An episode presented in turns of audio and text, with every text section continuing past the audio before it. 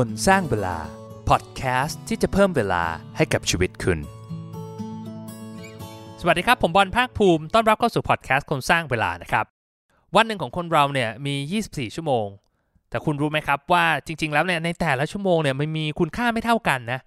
บางชั่วโมงเราก็รู้สึกแบบ productive สุดๆ รู้สึกว่าแบบเฮ้ยมีพลังงานเยอะ อยากจะทำทุกอย่างเลย ในขณะที่บางชั่วโมงเนี่ยเราก็รู้สึกว่าแบบโหยรู้สึกโลมาก ไม่อยากจะทำอะไรเลย แต่น่าเสียดายที่คนส่วนมากไม่เข้าใจว่า prime time ของตัวเราเองคืออะไร แล้วจะทำยังไงให้มันเกิดประโยชน์สูงสุดกับ prime time ช่วงนี้นะครับ ตอนนี้ผมก็เลยจะเล่าให้ฟังนะครับว่าไอ้ prime time เนี่ยมันคืออะไรนะ แล้วเราจะค้นหา prime time ของเราเจอได้ยังไง แล้วเทคนิคในการที่จะเอา prime time และแบบ low time ของเราเนี่ยให้มันเกิดประโยชน์สูงสุดเนี่ยเราจะมีเทคนิคในการจัดการกับมันยังไง และที่สำคัญที่สุดนะครับผมจะเล่าให้ฟังเลยว่า ผมเองเนี่ยใช้หลัก prime time เนี่ย ที่มันอาจจะดูง่ายมากๆเลยนะครับ แต่ว่ามันเป็นเทคนิคที่แบบทรงพลังมากๆเนี่ยในการที่จะประหยัดเวลาให้กับชีวิตผมยังไงในวันหนึ่งหนึ่งถึงสองชั่วโมงเลยแล้วผมเชื่อว่าหลายๆคนเอาไปทำอาจจะได้ผลลัพธ์ที่มากกว่านี้ด้วยซ้ำนะแต่ก่อนจะเริ่มเนี่ยผมอยากจะบอกว่า 2 เรื่องนะครับ เหมือนเดิมคือเรื่องแรกถ้าใครยังไม่ได้กด subscribe กดติดตาม ก็รบกวนช่วยกดติดตามให้ด้วยนะครับ แล้วก็ถ้าชอบคอนเทนต์ดีๆแบบนี้อยากรบกวนช่วยแชร์ให้เพื่อนสักคนหนึ่งนะครับจะได้ช่วยกันส่งต่อแล้วก็แชร์คอนเทนต์ดีๆแบบนี้นะครับแล้วก็อีกนัยหนึ่งก็จะได้ช่วยเป็นกำลังใจให้ผมในการทำคอนเทนต์ดีๆแบบนี้ออกมาเรื่อยๆเหมือนกันฟังกันเลยครับกับใช้ prime time ให้คุ้มค่าประหยัดเวลาได้วันละ 1-2 ชั่วโมง ก่อนอื่นนะครับผมต้องเล่าให้ฟังก่อนว่า prime time มันคืออะไรนะ prime time เนี่ยมันเป็นชื่อเรียกช่วงเวลาของรายการโทรทัศน์ที่มีคนดูเยอะที่สุด สมัยนี้ผมว่าหลาย ๆ คนคงไม่ได้ดูโทรทัศน์และดูใน YouTube มากกว่านะครับ แต่สมัยก่อนเนี่ยช่วงเวลาหลังข่าวนะครับ ที่แบบละครดังๆสองสามทุ่มประมาณนี้จะเป็นช่วง prime time คือเป็นช่วงที่โฆษณาแบบแพงมากๆ นาทีนึงหลายแสนบาท ในเรื่องของ productivity เนี่ย prime time เป็นช่วงเวลาที่เรามี energy สูงที่สุดนะครับเป็นช่วงที่เรามีโอกาสที่จะ productive ที่สุด ถ้าเราสามารถจัดการกับมันได้ดีนะแต่ prime time ของคนเราเนี่ยมันแตกต่างกับ prime time ของทีวีครับเพราะว่าแต่ละคนเนี่ยมี prime time ไม่เหมือนกัน ลองสังเกตตัวเราเองดู บางคนชอบเฮ้ยรู้สึก productive มากกว่าในช่วงเช้า บางคนชอบทำงานตอนดึก หรือว่าบางคนแบบชอบช่วงสายๆจะ productive ที่สุดนะครับ แต่ละคนก็ไม่เหมือนกันนะซึ่งเท่าที่ผมอ่านดูในหลาย ๆ บทความนะครับเขาบอกว่าไอ้ prime time ของเราเนี่ยวันหนึ่งจะมีประมาณ 3-4 ชั่วโมงเอง เพราะฉะนั้นเนี่ยเราก็ต้องใช้มันให้คุ้มค่า ในขณะเดียวกันมันก็จะมีช่วงที่มันตรงข้ามกับ prime time เลยเป็นช่วง low ของวัน เป็นช่วงที่มี energy dip ช่วงนี้ก็เป็นช่วงที่เรารู้สึกเพลียรู้สึกเหนื่อย แล้วเราก็ต้องจัดการกับมันเหมือนกันนะครับว่าเราจะทำยังไงให้มันเกิดประโยชน์สูงสุดในช่วงเวลานั้น แล้วเราจะหา prime time ของเราเจอได้ยังไง ผมเอาไอเดียเนี้ยมาจากหนังสือชื่อ productivity project คนเขียนชื่อ Chris Bailey เขาบอกว่าการหา prime time เนี่ยมันต้องใช้ด้วยการเก็บสถิติครับ คือเอาง่ายๆเลยว่า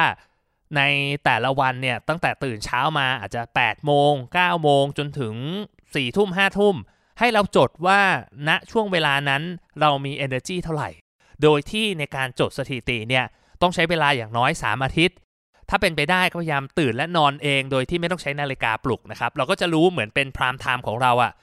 อย่าง Chris Bailey เองเนี่ยของเขาก็แบบมี track ไป 3 อาทิตย์นะครับ prime time ของเขาก็อยู่ช่วงประมาณสัก 10 โมงถึงเที่ยง แล้วก็อีกทีนึงก็ประมาณสัก 6 โมงถึงทุ่มหนึ่งประมาณเนี้ยผมเองไม่ได้ทำละเอียดขนาด Chris Bailey ทำนะ แต่ว่า ผมก็ลองสังเกตตัวเองดูครับว่าเฮ้ยไอ้ prime time ของผมเนี่ยที่รู้สึกทำงานแล้วมันมี energy มีโฟกัสมากที่สุดเนี่ยมันคือช่วงไหนของวัน ของผมเนี่ยก็จะประมาณสัก 9 โมงถึง 11 โมงนะครับ แล้วก็อาจจะมีอีกช่วงหนึ่งประมาณสักสามสี่ทุ่มประมาณเนี้ยก็อีกประมาณสักชั่วโมงหนึ่งก็คือ ผมจะมี prime time ประมาณสัก 3 ชั่วโมง ในทางกลับกันนะไอช่วงที่เป็น energy dip หรือว่าเป็นช่วงที่ low ที่สุดของวันของผมเนี่ยมันก็จะมาประมาณช่วงหลังทานข้าวเที่ยงเสร็จก็จะประมาณสัก บ่ายโมงถึงบ่ายสองบ่ายสามประมาณเนี้ยแล้วก็อาจจะเป็นช่วงเย็นๆที่ช่วงนั้นก็จะโลเหมือนกันประมาณสัก5โมง6โมงพวกนั้นนะก็จะทำงานแบบที่มันสำคัญสำคัญไม่ค่อยได้ ก็ลองค้นหาตัวเองดูนะครับว่าเฮ้ยไอไอพรามไทม์ของเราอยู่ตรงไหนนะลองจดไดอารี่ดูนะครับมันจะมีหลายปัจจัยนะที่มีผลต่อ energy ของเราในวันนั้น สำคัญที่สุดที่ผมลองสังเกตดูคืออาหารที่เรารับประทาน อย่างผมเองเนี่ยโอเค ถึงแม้พรามไทม์ของผมคือ9โมงถึง11โมงเช้านะ แต่ถ้าวันไหนที่ผมทานอาหารเช้าที่ไม่ค่อยมีประโยชน์ แล้วก็ทานเยอะเกินไปเนี่ยผมจะรู้สึกแบบ energy drop เลย ปกติผมอาจจะมี energy ประมาณสัก7ถึง8เต็ม 10 แต่ถ้าทานอาหารเยอะเกินไป ผมอาจจะเหลือ 4 หรือ 5 แต่ว่าในทางกลับกัน สมมุติถ้าผมทำ fasting ทำ IF intermittent fasting เนี่ย ช่วงตอนเช้าเนี่ยผมก็จะมี prime time ที่อาจจะยาวขึ้น แทนที่จะเป็นแค่ 2 ชั่วโมง ผมอาจจะได้ prime time ยาวขึ้นเป็น 3 ชั่วโมง แต่อันนี้คือไม่หิวเกินไปนะ บางทีมันก็ลองสังเกตตัวเองดูครับ ถ้าผมหิวเกินไปมันก็ไม่ได้เหมือนกัน แต่ถ้าแบบไม่หิวเกินไปและทำ fasting ได้เนี่ยมันก็จะมี prime time ที่ยาวขึ้นสำหรับบางคนเนี่ย prime time อาจจะมาช่วงดึกก็ได้ ซึ่ง prime time เนี่ยอีกปัจจัยหนึ่งที่มีผลกระทบต่อมันค่อนข้างเยอะก็คือเรื่องของสภาพแวดล้อมของเราด้วย คือบางทีเนี่ยเราอาจจะรู้สึกว่าเฮ้ยเราเรามี energy ในช่วงนี้ แต่ว่าด้วยสภาพแวดล้อมที่มันวุ่นวายมากๆ เราไม่สามารถที่จะโฟกัสได้ เราก็อาจจะรู้สึกว่าเฮ้ยช่วงนี้มันอาจจะไม่ใช่ prime time ของเรา เรารู้สึกแบบเหมือนไม่มี energy ในการที่จะทำงานแล้วโฟกัสกับมันได้เต็มที่ ก็ต้องลองลองสังเกตตัวเองดูนะครับแล้วพลอตออกมานะแล้วหาคำตอบให้ได้ว่าไอ้ prime time ของเราเนี่ยมันเป็นช่วงไหน เราอาจจะไม่ต้องมีคำตอบเป๊ะๆหรอก หรืออาจจะไม่ต้องใช้เวลา 3 อาทิตย์เหมือน Chris Bailey ทำแต่ว่าอย่างน้อยเนี่ยผมเชื่อว่าทุกคนน่าจะพอมีไอเดียนะ ลองสังเกตตัวเองสักวัน 2 วันเนี่ยเราจะเริ่มรู้แล้วว่ามันเกิดอะไรขึ้น แต่สำคัญที่สุดนะก็คือเรื่องกาแฟกับเรื่องนอน คือถ้าเราแบบนอนไม่พอตอนเช้าเนี่ยทั้งที่มันอาจจะเป็น prime time ของเรานะแต่เราอาจจะรู้สึกไม่ fresh อะอย่างผมเองตอนเนี้ยตอนอัดพอดแคสต์อยู่เนี่ยเเวลา9โมงเช้านะครับคือช่วงนี้มันควรจะเป็นพรามไทม์ของผมแล้ว แต่ว่า มื่อเช้าผมตื่นเร็วมาก แล้วก็ไปออกกำลังกาย แล้วก็หิวก็เลยกินไปอีก กลายเป็นว่ามันเกิด energy dip แทนที่จะแบบเฮ้ยพลังงาน 7 8 9 มันกลายเป็นเหลือ 4 5 6 นะครับ มันก็ต้องใช้เวลาสักพักหนึ่งกว่า มันจะแบบ build up ไอ้ตรงพลังงานตรงนี้ขึ้นไปนะ ก็ลองสังเกตตัวเองดูนะครับว่า 1 ช่วงเวลาไหนที่มันเป็นprime time ของเรา 2 ช่วงเวลาไหนที่มันเป็น non-prime หรือเป็นแบบช่วงช่วง low ของเรานะครับ 3. ปัจจัยอะไรบ้างที่ส่งผลต่อ ระดับพลังงานของเรานอกจากเรื่องของเวลา พอเราหาคำตอบตรงนี้ได้คำถามก็คือว่าอ้าวแล้วเราจะใช้ไอ้ prime time กับช่วง low time ของเราเนี่ยยังไงให้มันคุ้มค่าที่สุด เพราะว่า prime time มันมีจำนวนจำกัด เพราะฉะนั้นเราก็ต้องใช้มันให้คุ้มค่าที่สุดอะคือเปรียบได้ง่ายนะ สมมติว่าวันหนึ่งเรามี 24 ชั่วโมงใช่ไหมครับ ถ้าหักเวลานอนหักเวลาธุระส่วนตัว มันอาจจะเหลือวันหนึ่ง14 ชั่วโมง ให้เปรียบเทียบกันเป็นว่าเป็น สมมติเราได้เพชรมา 14 เม็ดซึ่งไอ้เพชร14 เม็ดเนี่ยมันมีมูลค่าไม่เท่ากัน บางเม็ดก็ใหญ่ บางเม็ดก็เล็กเนี่ยไหมเราต้องเอาเพชรเม็ดที่ใหญ่ที่สุดเนี่ยไปแลกกับสิ่งที่มันมีมูลค่ามากที่สุด เหมือนกันนะครับไอ้พรามไทม์ของเราเนี่ยเราก็ต้องใช้กับงานที่มันแบบมีประโยชน์ที่สุดไอ้งานที่มันมีประโยชน์ที่สุดมันคืออะไรนะ prime time เนี่ยมันเหมาะกับงานที่เราต้องคิดต้อง create ต้องสร้างสรรค์อะไรบางอย่าง คือมันจะไม่เหมาะกับงานที่มันเป็น low energy เช่นแบบเป็นงาน routine เป็นงานแบบเช็คอีเมล หรืออะไรที่สามารถทำได้ตอนที่ไม่ต้อง peak มาก ยกตัวอย่างในการทำงานแล้วกัน สมมติว่าอ่า let's say เราต้องเตรียม presentation สำหรับการประชุมวันนี้ แล้ว prime time เราอยู่ประมาณสัก9โมงถึง 10 โมงนะ9โมงถึง 10 โมงเนี่ยเราอาจจะทำ Presentation ทั้งอันไม่ทัน แต่เราสามารถใช้เวลา prime time ตรงนี้ในการที่จะทำใน part ที่ยากที่สุด คือในการคิดไอเดีย ในการ ทำ outline ทำ draft ออกมา คิดคอนเซปต์ในการนำเสนอ หรือคิดรูปแบบในการนำเสนอนะครับ แต่ว่าเราเอาเวลาช่วงอื่นที่อาจจะเป็นช่วง low หรือว่าเป็นช่วง non-prime ของเราเนี่ยในการที่จะมานั่งทำ powerpoint เอารูปมาใส่ ปรับฟอนต์แก้ไซส์อะไรพวกนี้คือแทนที่เราจะทำงานทั้งหมดอะในช่วง prime time ซึ่งมันไม่ทันเนี่ยเราก็โฟกัสเฉพาะ part ที่มันสำคัญที่สุดที่เป็นแก่นของมันเอาไปทำในช่วง prime time เวลา non-prime เราก็ไปทำงานในส่วนอื่น แต่เอาจริง ๆ นะต้องสารภาพผมเองก็ยังใช้ prime time ได้ไม่คุ้มค่าเท่าไหร่ ปัญหามันคือว่า prime time ของผมมาเป็นอยู่ในช่วงเช้านะครับ แล้วในบางวันเนี่ยผมวางแผนงานได้ไม่ดี ตื่นมาจะทำอะไรดีพอมันวางแผนไม่ดีเนี่ยตื่นมา default ของผมก็คือว่าผมก็มักจะทำเรื่องไร้สาระครับแบบเช็คผลบอลไปดูบาสอ่านข่าวไร้สาระ หรือว่าแบบไปทำอะไรที่มันไม่ได้มีประโยชน์สักเท่าไหร่นัก รู้ตัวอีกทีเวลามันก็หายไปแล้วชั่วโมงหนึ่งไอ้ช่วง prime time แทนที่มันจะได้ 2 ชั่วโมงผมอาจจะเหลือแค่ครึ่งชั่วโมงหรือชั่วโมงเดียว บางทีมันอาจจะกิน prime time ของผมไปหมดเลยก็ได้นะมันก็เลยกลายเป็นว่าผมก็ยังยัง utilize ตรงนี้ได้ไม่เต็มที่นะครับผมก็พยายามจะแก้ไขด้วยการที่จะวางแผนล่วงหน้าในคืนก่อนหน้านะครับว่าเฮ้ยงานสำคัญที่สุดของผมในวันนี้คืออะไร แล้วก็จะพยายาม schedule งานที่มันเหมาะกับ prime time ส่วนมากก็จะเป็นงานอันดับหนึ่งแหละ ที่ผมอยากจะทำในวันนั้นนะครับ อย่างวันนี้ก็คืองานอันดับหนึ่งของผมคือการอัดพอดแคสต์ตอนในช่วง prime time ของผม9โมงถึง 11 โมงเนี่ย ผมก็พยายามที่จะโฟกัสกับตรงนั้น พอตื่นมาผมก็ได้ทำมันทันทีนะ มันก็ช่วยได้นะครับทำให้ผมไม่ทะเลถลายไปทำอย่างอื่นที่ไม่ควรทำแล้วเราจะจัดการกับช่วง low time หรือช่วงที่เราไม่มี energy ยังไง จริงๆ ผมว่าเทคนิคในการจัดการกับ low time มันก็สำคัญไม่แพ้กับการจัดการ prime time นะคือช่วงที่เรา low เนี่ยผมว่าวิธีที่ง่ายที่สุดในการจัดการก็คือว่าเราก็ใช้เวลาเนี้ยในการที่จะ recharge ตัวเอง อย่าไปคาดหวังเราจะทำอะไรที่มันเวอร์วังอลังการในช่วงนี้มาก อย่าง Chris Bailey เองเนี่ยเขาบอกว่าให้ช่วงนี้เป็นช่วงที่เขา nap ก็คือช่วงที่แบบนอนกลางวัน ในการที่จะ recharge แล้วก็เพิ่มพลังตัวเอง อย่างคนที่ productive มากๆ หลาย ๆ คนนะ อย่างน้องเบสลงทุนศาสตร์ที่ผมเคยสัมภาษณ์เนี่ยเขาก็นอนกลางวันน่ะ ช่วงประมาณบ่ายโมงถึงบ่ายสองมั้งถ้าผมจำไม่ผิด แล้วมันทำให้เขาสามารถ productive ได้มากขึ้นในช่วงเวลาที่เหลือของวัน ซึ่งการรีชาร์จหรือการเติมพลังมันไม่จำเป็นต้องนอนนะ มันอาจจะเป็นการนั่งทานของว่างที่มีประโยชน์ นั่งเฉย ๆ หรือว่าการนั่งสมาธิเงี้ย มันก็สามารถช่วยเพิ่มพลัง เพิ่มรีชาร์จตัวเองได้ แต่ถ้าเราไม่พักผ่อนเราไม่ recharge เราก็ควรจะเลือกไปทำงานที่มันไม่ต้องใช้พลังงานเยอะอะไม่ต้องใช้โฟกัสมากนะครับจะสามารถทำได้ เช่น ประชุม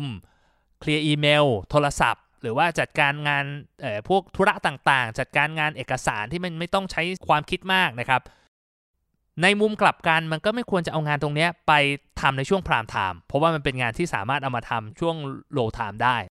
อีกเรื่องหนึ่งที่ต้องระวังนะครับก็คือเรื่องของอาหารแล้วก็เครื่องดื่มที่เราทานระหว่างวันนี่แหละ มันจะส่งผลต่อพลังงานเราค่อนข้างมาก อย่างในหนังสืออ productivity project ของ Chris Bailey เนี่ยเขาก็พูดไว้ว่า ถ้าเทียบกันระหว่างสมมติทานกาแฟกับทานพวกแบบ energy boost พวกเครื่องดื่มชูกำลัง เขาบอกพวกนี้มันจะทำให้เรามีพลังงานสูงขึ้นในระยะสั้นๆ แต่ก็จะเกิดการ crash หลังจากนั้นได้ เขาก็บอกว่าแนะนำให้ทานพวกชาเขียว ซึ่งมันจะให้ระดับพลังงานที่ค่อนข้างสม่ำเสมอกว่า หรืออาหารเนี่ยถ้าเราทานอาหารที่มันมีปริมาณน้ำตาลสูง พวกอาหารพวกแป้งครับลองสังเกตตัวเองดูมันจะแบบคึกอยู่พักหนึ่งอะ่ะพอทานเสร็จ แล้วก็จะเกิดแบบ energy crash อืมมันเป็นเรื่องปกติ เพราะว่าร่างกายเราหลั่งอินซูลินออกมาเพื่อจัดการกับน้ำตาลในเลือด ซึ่งมันก็ส่งผลต่อให้ระดับน้ำตาลของเรานั้นลดลง พยายามหลีกเลี่ยงอาหารที่มันมีคาร์โบไฮเดรตเยอะเกินไปนะครับ มันจะช่วยทำให้ระดับพลังงานของเราสม่ำเสมอมากขึ้น และผมเอาหลักของ prime time มาใช้ยังไงบ้าง ผมเองเนี่ยอย่างที่บอกไปว่า prime time ของผมเนี่ยช่วงเช้าก็จะประมาณสัก 9 โมงถึง 11 โมง ก็พยายามเลือกที่จะทำงานที่มันสำคัญจริงๆอะครับ เอาเทียบกันง่ายๆเลยนะ สมมติว่าผมจะอัดพอดแคสต์ก่อนหน้านี้ผมไม่ค่อยเข้าใจว่า prime time ของผมมันอยู่ช่วงไหนนะก็คิดว่าเอ้ยมันก็เหมือนการทำช่วงไหนก็ได้นะ ผมพยายามที่จะไปอัดพอดแคสต์ช่วงที่ลูกหลับกลางวัน ประมาณสักบ่ายโมงบ่ายสองประมาณเนี้ยแล้วผมพยายามที่จะอัดพอดแคสต์ตอนหนึ่ง ผมคิดว่าอะอย่างตอนเช้าเนี่ยผมใช้เวลาอัดประมาณสักชั่วโมงหนึ่งต่อตอน แต่ว่าตอนบ่ายเนี่ยผมใช้เวลา 2 ชั่วโมง ยังอัดไม่เสร็จตอนหนึ่งเลยนะครับ เพราะว่านอกจากมันง่วงแล้วมันไม่มีสมาธิมันไม่สามารถที่จะโฟกัส แล้วผลงานก็ก็ออกมาไม่ดีด้วย ผมก็ลองปรับดูใหม่ว่าเฮ้ยเออมันมันขึ้นอยู่กับช่วงเวลาหรือเปล่านะก็เลยลองปรับดู แล้วผลกลายเป็นว่าผมใช้เวลาเท่ากันอะ่ะผมอาจจะอัดพอดแคสต์จาก 1 ตอนได้เป็น 2 ตอนด้วยซ้ำ อย่างวันนี้ผมก็ plan ว่า 2 ชั่วโมงแทนที่จะอัดตอนหนึ่งก็อัด 2 ตอน ซึ่งถ้าใช้เวลาเท่ากันเนี่ยในการทำช่วงบ่ายเนี่ยผมคิดว่าอย่างมากก็อัดได้ตอนเดียวทำให้ผมประหยัดเวลาไปชั่วโมงหนึ่งละ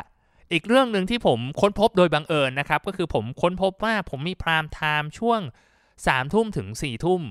ผมลองสังเกตตัวเองดูครับว่าเฮ้ยไอ้ช่วงสามถึงสี่ทุ่มอะผมรู้สึกแบบ active มี energy มากเลย แต่ตอนแรกกับผมตั้งใจไว้ว่าเอ้ยไม่อยากจะทำงานหลัง5้าโมง คืออยากให้มันมีแบบเป็นเส้นแบ่งให้ชัดเจนเหมือนอันนี้แฟนผมแนะนำมาเอ้ยมันเลิกงานมันก็ควรจะเลิกนี่อะไรเงี้ยผมแต่ผมเองกลับรู้สึกว่าแบบเฮ้ยเรายังมี energy อยู่อะแล้วกลายเป็นว่าช่วงนั้นอะผมก็เอาไปทำในเรื่องที่มันไม่ค่อยมีประโยชน์สักเท่าไหร่ทีแบบไปอ่านการ์ตูนไปอ่านข่าวไร้สาระ เพราะรู้สึกว่าเรายังไม่อยากอยู่นิ่งๆอะเราอยากจะทำอะไรบางอย่าง ผมก็ลองปรับดูว่าเฮ้ยเป็นไปได้ไหมถ้าเราเอาเวลาช่วงนั้นมามาคิดคอนเทนต์พอดแคสต์เวลาระหว่างวันเราจะได้เอาเวลาไปทำเรื่องการลงทุนเรื่องอื่นมากขึ้น พอผมลองทำดูผมรู้สึกเฮ้ยมัน work มาก คือแทนที่เราจะเอาพลังงานที่เรามีในช่วง prime time ของเรารอบดึกเนี่ยไปใช้กับเรื่องที่ไม่มีประโยชน์ พอเราแช n นลมันเราไกด์มันให้ไปทำในสิ่งที่มันมีประโยชน์รู้สึกว่าเออเรารู้สึกดีกับตัวเองนะครับในขณะเดียวกันมันก็เป็นการใช้พลังงานที่ที่มีประโยชน์ แต่ของผมเนี่ยถ้าเลยห้าทุ่มไม่ได้นะถ้าเลยห้าทุ่มเนี่ยมันจะนอนไม่หลับแล้ว มันก็จะต้องลองสังเกตตัวเองดูนะครับว่าไอการทำงานของเรามันไม่มีสูตรตายตัวหรอก ลองจดลองทดลองดูแล้วก็แก้กันไป แต่ว่าด้วย 2 อย่างเนี้ยที่ผมค้นพบอะทำให้ผมประหยัดเวลาได้วันหนึ่งหนึ่งถึงสชั่วโมงสบายๆเลยนะครับแล้วผมเชื่อว่ามันสามารถประหยัดเวลาได้มากกว่านั้นอีกนะ ลองสังเกตตัวเองดูนะครับว่างานชนิดเดียวกันเนี่ยถ้าเราทำตอนช่วงพรามไทม์เนี่ยมันจะทำเร็วขึ้นแค่ไหนนะพอเราทำเนี่ยเราจะเริ่มเห็นผลแล้วแล้วเราก็พยายามปรับตารางชีวิตพยายามหาวิธีในการที่จะยืดเวลาให้ prime time ของเรามันยาวขึ้น